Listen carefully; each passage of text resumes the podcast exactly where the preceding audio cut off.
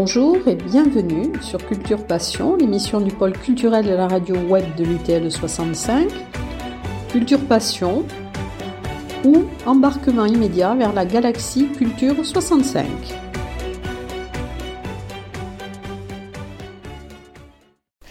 Dans le cadre de l'émission Culture Passion de l'Université du Temps Libre, je vais aujourd'hui euh, vous présenter Laurent Gauthier, qui est plasticien. D'abord, bonjour Laurent. Bonjour Elise. Alors, vous êtes Laurent Gauthier, un plasticien. Alors, j'ai regardé la définition sur le dictionnaire et j'ai trouvé un plasticien est un artiste ou créateur ayant pour média d'expression artistique des techniques ou des supports matériels variés dits plastiques. Avec ça, je n'ai pas été très avancé. Mais je compte sur vous pour euh, nous expliquer mieux. Bon, je vous ai rencontré à l'atelier 20 lors d'une exposition sur la famille et vous m'avez dit, entre autres, que vous aviez toujours été très intéressé par l'art. Alors pouvez-vous nous en dire plus? C'est un peu l'histoire de toute une vie. Euh, ça a évidemment commencé euh, lors de mon enfance suivant euh, certaines habitudes euh, parentales, euh, brocante, vide-grenier, exposition, musée. Et puis la bibliothèque très fournie à la maison, dans laquelle se trouvait pas mal de livres d'art. Et donc, étant très curieux, j'ai compulsé ces livres assidûment. Voilà, et tous ces, tous ces éléments euh, ont, échafaudé ce que j'appellerais ma, culture euh, au fur et à mesure. Oui, mais vous aviez un rapport aux objets qui avait un lien avec le surréalisme dont vous vous êtes euh, nourri. Hum, absolument, oui, j'ai découvert ça donc dans cette fameuse bibliothèque et ça a été un choc. Euh, bon, ça correspondait également à, mon adolescence, avec donc ce, bouillonnement propre à, cette période. Et euh, j'y ai découvert un, monde enrichi, une réalité augmentée, et ça a été euh, une, espèce de révélation, et ça, ne m'a plus jamais quitté. Oui, parce qu'à 12 ans, à 12 ans vous m'avez raconté l'épisode de, de, la règle en bois. Oui, euh, j'avais récupéré un, morceau de règle que j'avais cassé euh, accidentellement à l'école.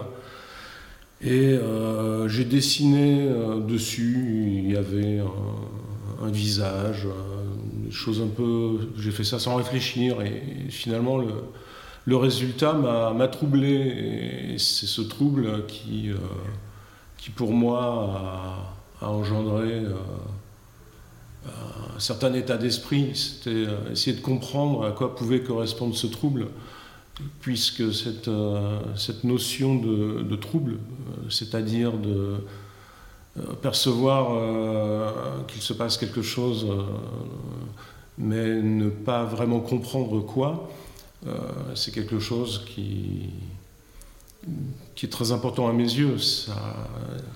Ça amène la notion de, mystère qui m'est extrêmement chère, euh, puisque euh, j'ai finalement toujours estimé euh, que les mystères étaient préférables aux réponses. Enfin, c'est pour faire simple. Voilà.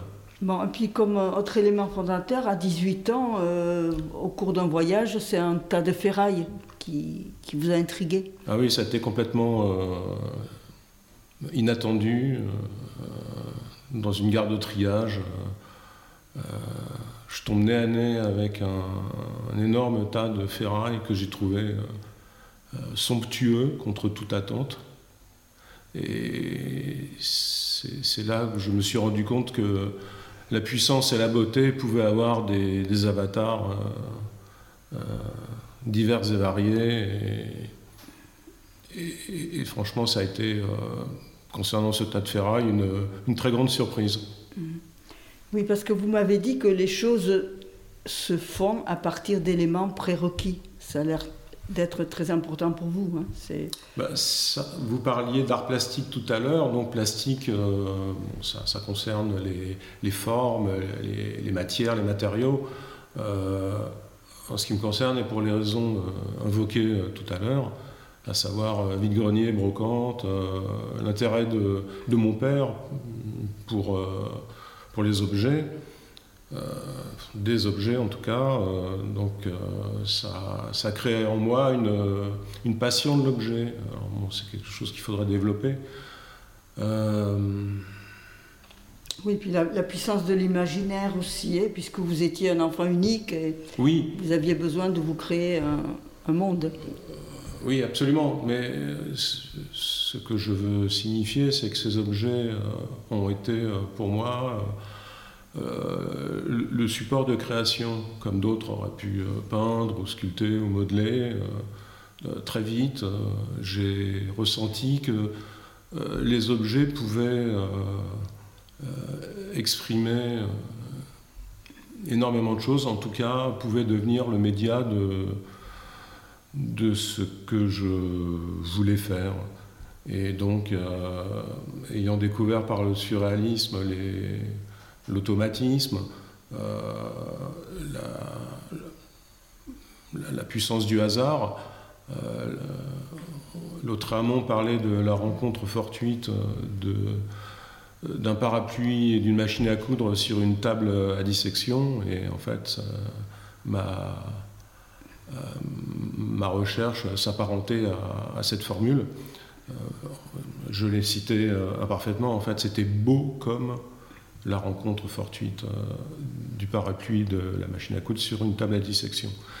Et euh, le fait d'assembler les objets, euh, pour moi, s'apparentait à, ce que venait d'exprimer l'autre Euh, en fait, deux objets n'ayant rien à voir ensemble, lorsqu'ils sont appareillés, peuvent amener un sens tout à fait nouveau et partir sur des territoires euh, insoupçonnés et, euh, inconnus qui, euh, de par le trouble dont j'ai parlé tout à l'heure, ne vous sont pas véritablement inconnus, mais seraient plutôt initialement de l'ordre de l'inconscient.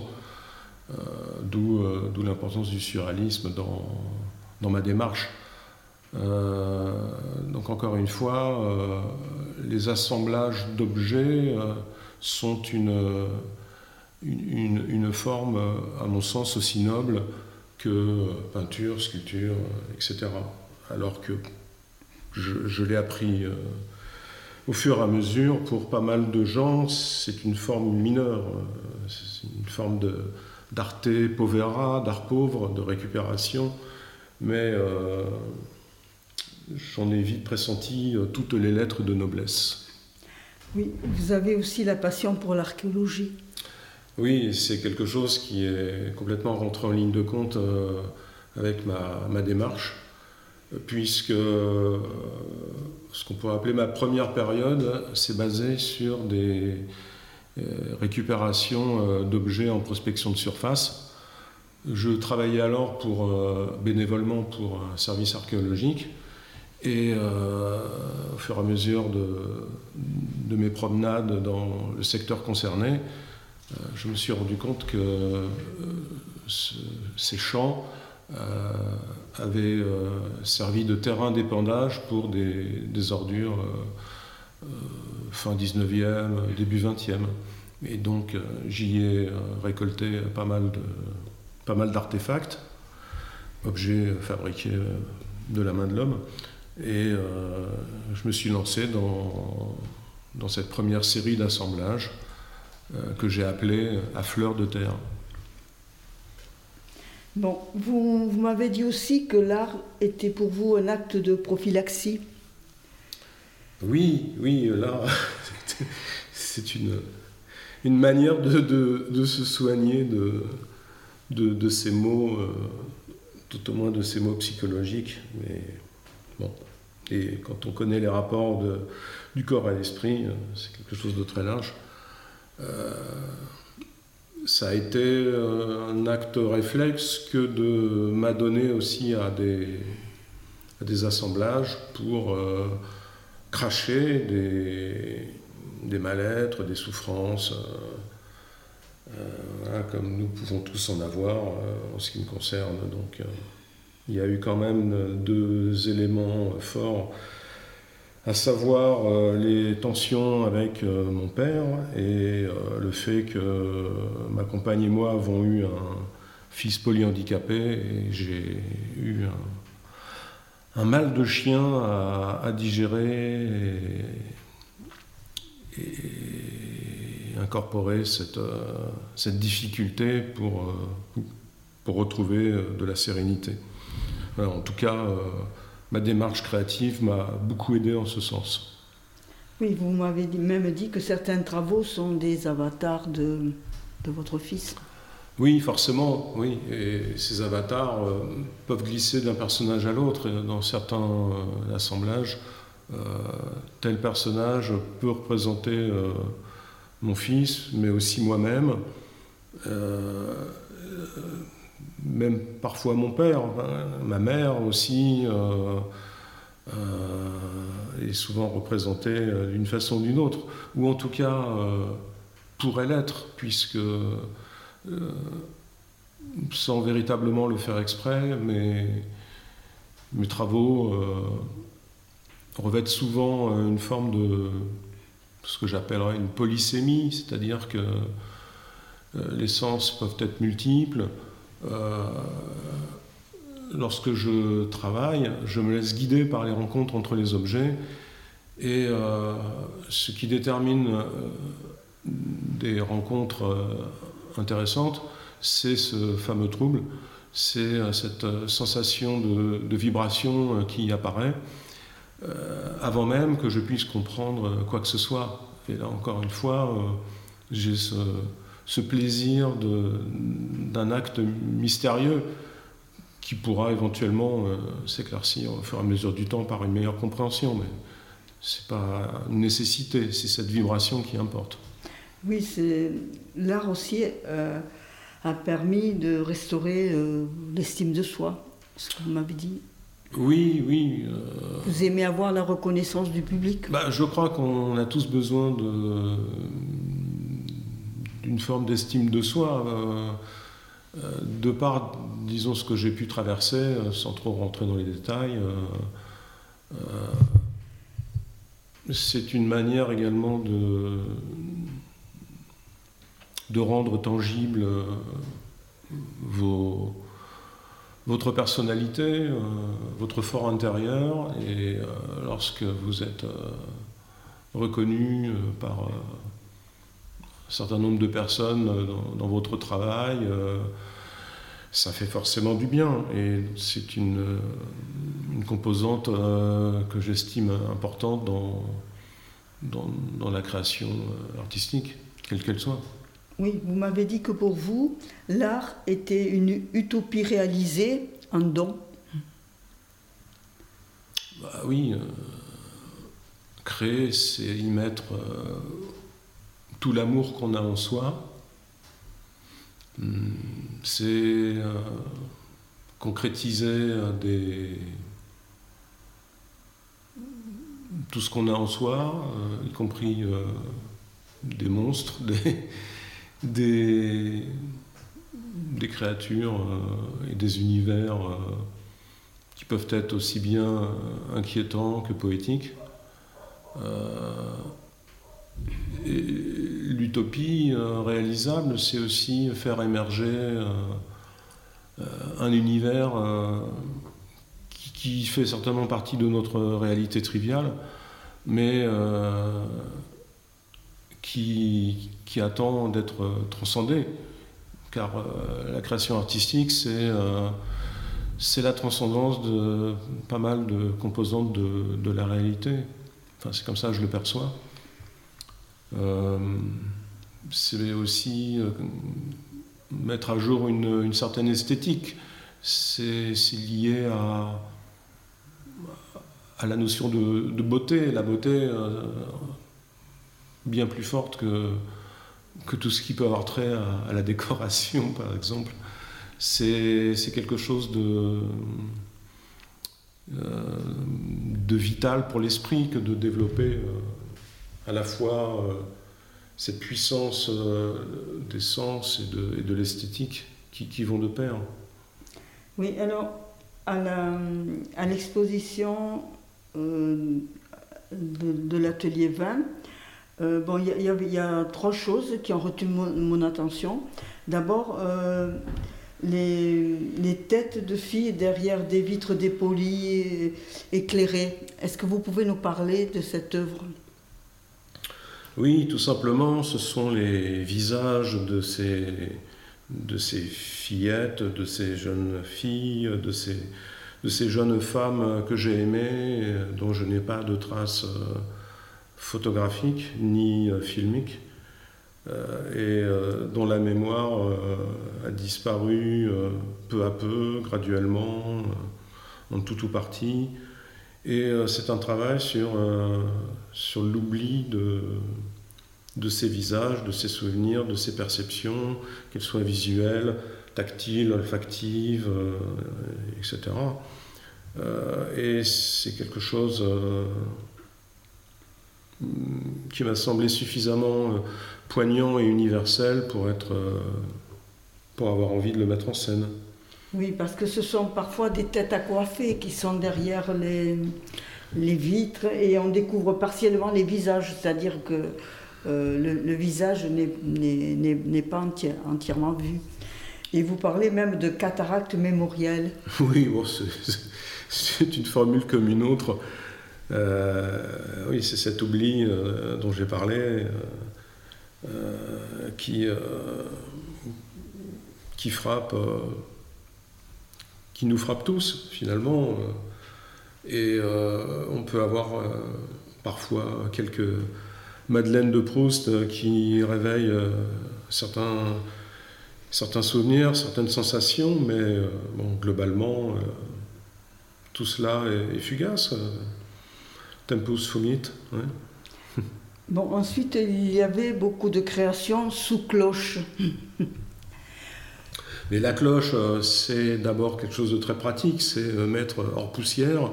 En tout cas, c'est, c'est la raison pour laquelle euh, on a pu, dans les époques passées, mettre des, éléments sous cloche. C'est également au niveau du sens la création d'un petit univers en soi, euh, cette manière de, renfermer tout en révélant euh, ce qui s'y passe à l'intérieur. Euh, il y a la notion de fragilité aussi qui me plaît dans, ces globes pour lesquels il faut toujours faire extrêmement attention.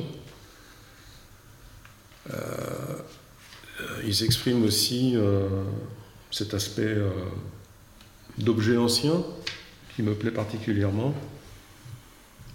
Oui, mais enfin, il y a en particulier, là, une vierge avec un fusil d'assaut. Euh, ah, elle n'était pas ce globe. Ah, enfin, oui, il y a eu plusieurs vierges. Alors, ça, c'est la, la série euh, que j'ai appelée euh, Guerre de religion. Et il est vrai que cette, ces vierges armées, puisqu'il y en a eu plusieurs, ont, fait l'objet de nombreuses discussions et ont pu interloquer pas mal de monde. mais j'y ai mis euh, ma propre perception de, de toutes les guerres de religion qui ont pu se produire. Je rappelle qu'au XVIe siècle, lors, des, lors de ces troubles, on a hum, allègrement massacré au nom de, Jésus et de la Vierge, ce qui est un paradoxe absolu. Euh, J'avais en tête également ces, combattantes euh, kurdes euh, qui pouvaient parfois apparaître dans les médias avec ce, tissu sur la tête. Et ces, combattantes prenaient, les armes pour, pour lutter contre l'obscurantisme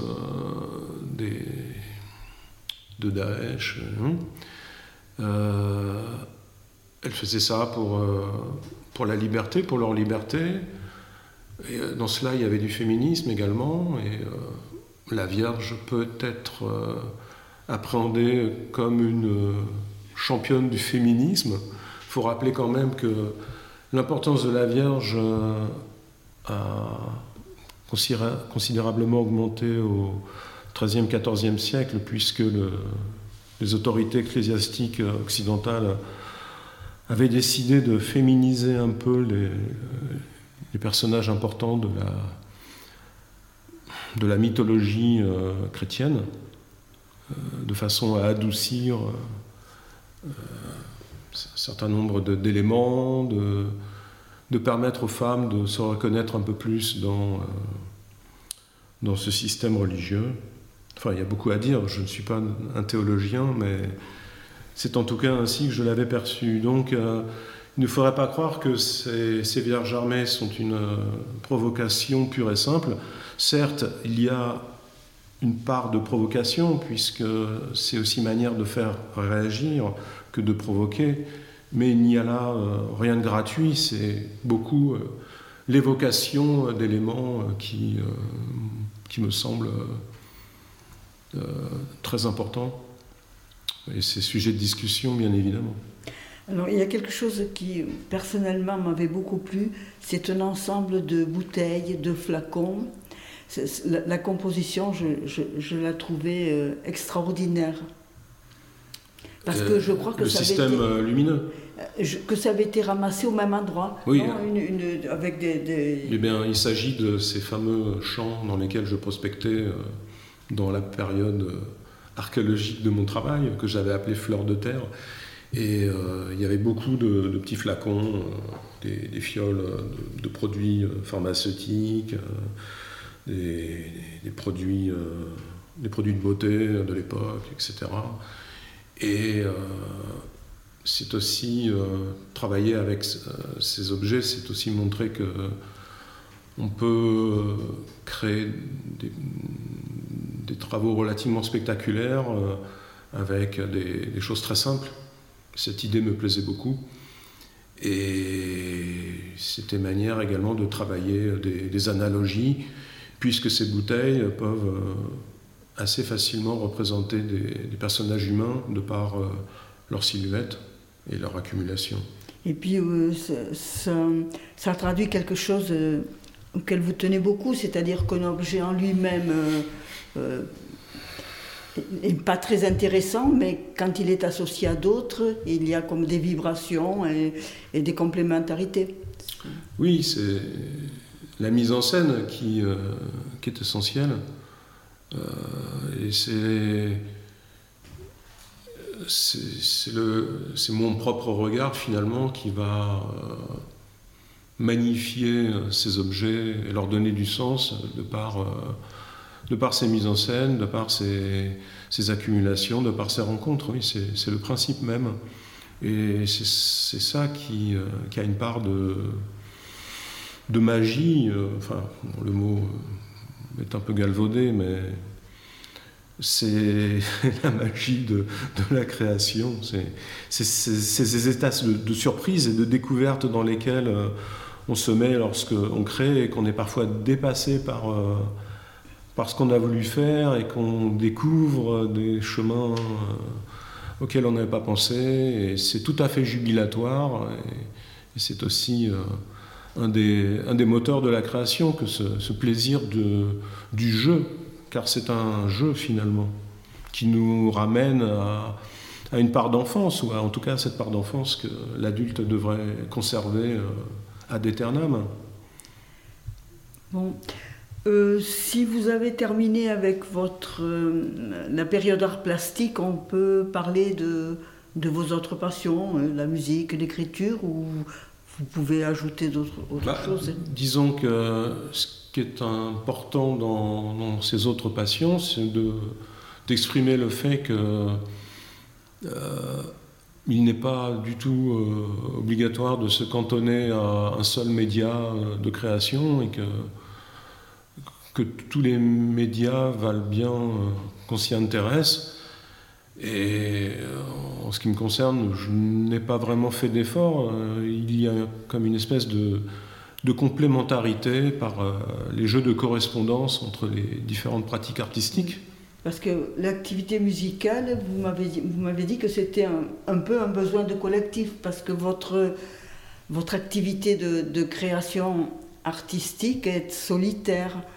Et à un moment donné, vous avez éprouvé le besoin Oui, d'une création collective. La- le travail plastique est, est solitaire, sauf peut-être euh, pendant les vernissages, mais bon, ça c'est- très particulier.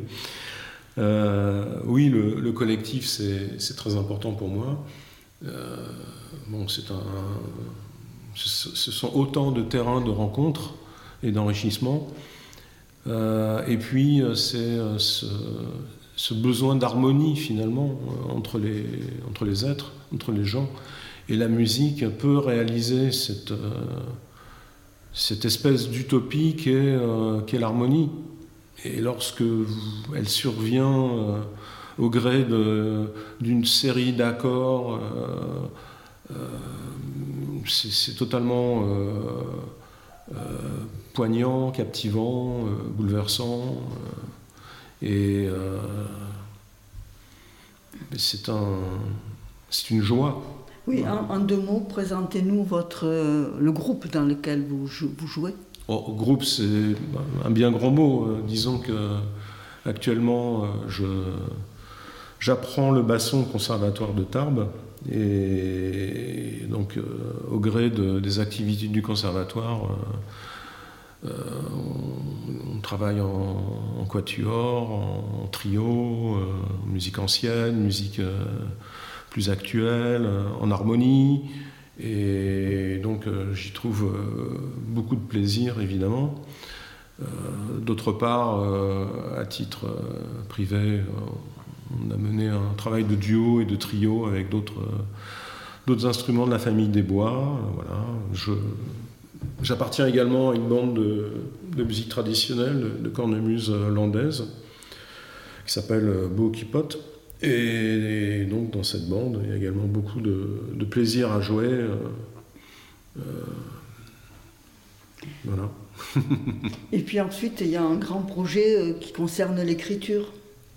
Oui, et qui a un rapport direct avec les objets, puisque je m'intéresse à, à des, objets, à une sélection d'objets euh, que j'ai pu euh, collectionner, on va dire, euh, en tout cas avec lesquels j'ai pu vivre jusqu'alors, depuis mon enfance, mais, pas, mais que j'ai pu rencontrer bien plus tard, et des objets qui évidemment sont le support d'une histoire.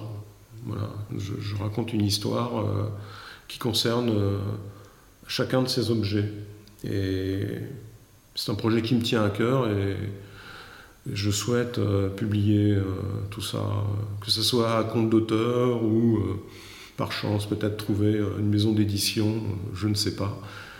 Pour l'instant, je suis toujours dans la, conception de, de ces textes qui seront accompagnés par les, les photos de ces fameux objets, un petit peu comme lorsqu'on présente un, un objet archéologique. Voilà. Oui, il y a 33 textes. Oui, ça sera dans cet ordre de grandeur, effectivement. Ouais.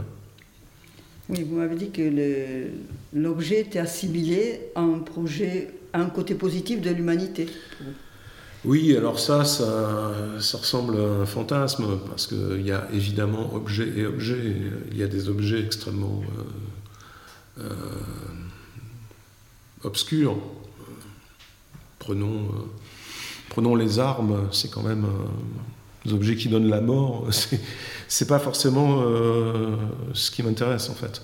Mais euh, à partir du moment où je relie l'objet à un plan poétique, euh, un plan de- du plaisir tout simplement de la découverte, de, de sa façon dont il peut nous enrichir, de sa façon dont il peut nous prolonger, euh, puisque pas mal d'objets, donc euh, là je, prends comme exemple les- des instruments de musique, euh, sont comme des, finalement comme des prothèses, des prolongements de nous-mêmes qui nous permettent d'aller encore plus loin dans, dans nos modes de, de création et de communication. Et beaucoup d'objets relèvent de cet ordre d'idées. Donc En fait, je m'intéresse à tous ces aspects positifs des objets, mais bon, il est vrai que je parle dans ma sélection d'objets qui, en tout cas, à la lumière de mon expérience, ont pu être plus ténébreux. Bon, je ne rentre pas dans les détails, mais euh,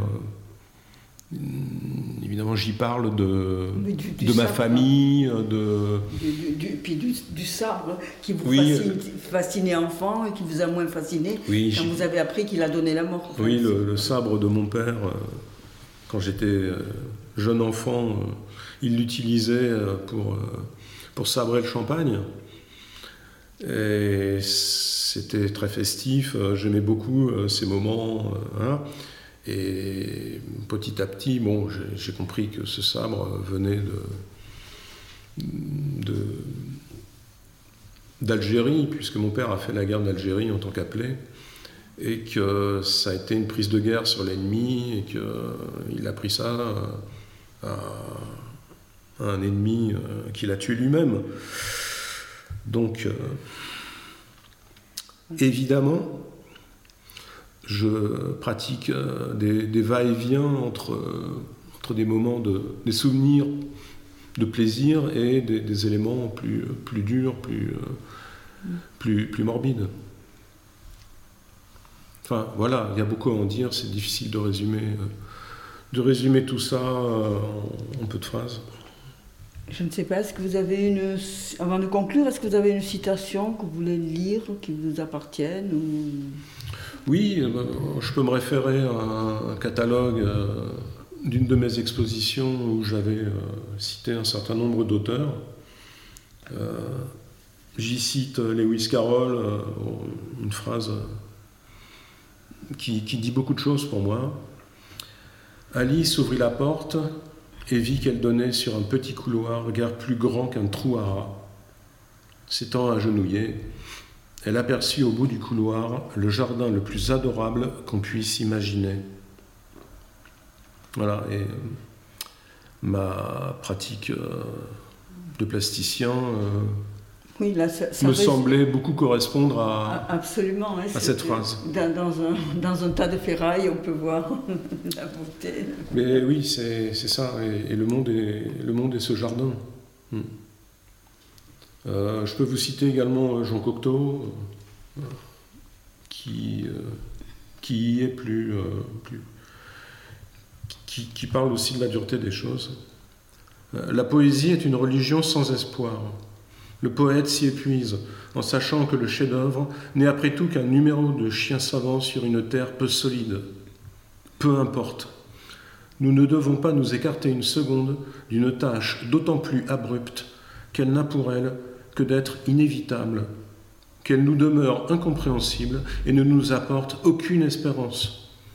Ce doit être le passage de nos secrets à la lumière, véritable travail d'archéologue qui nous fait prendre pour des prestidigitateurs.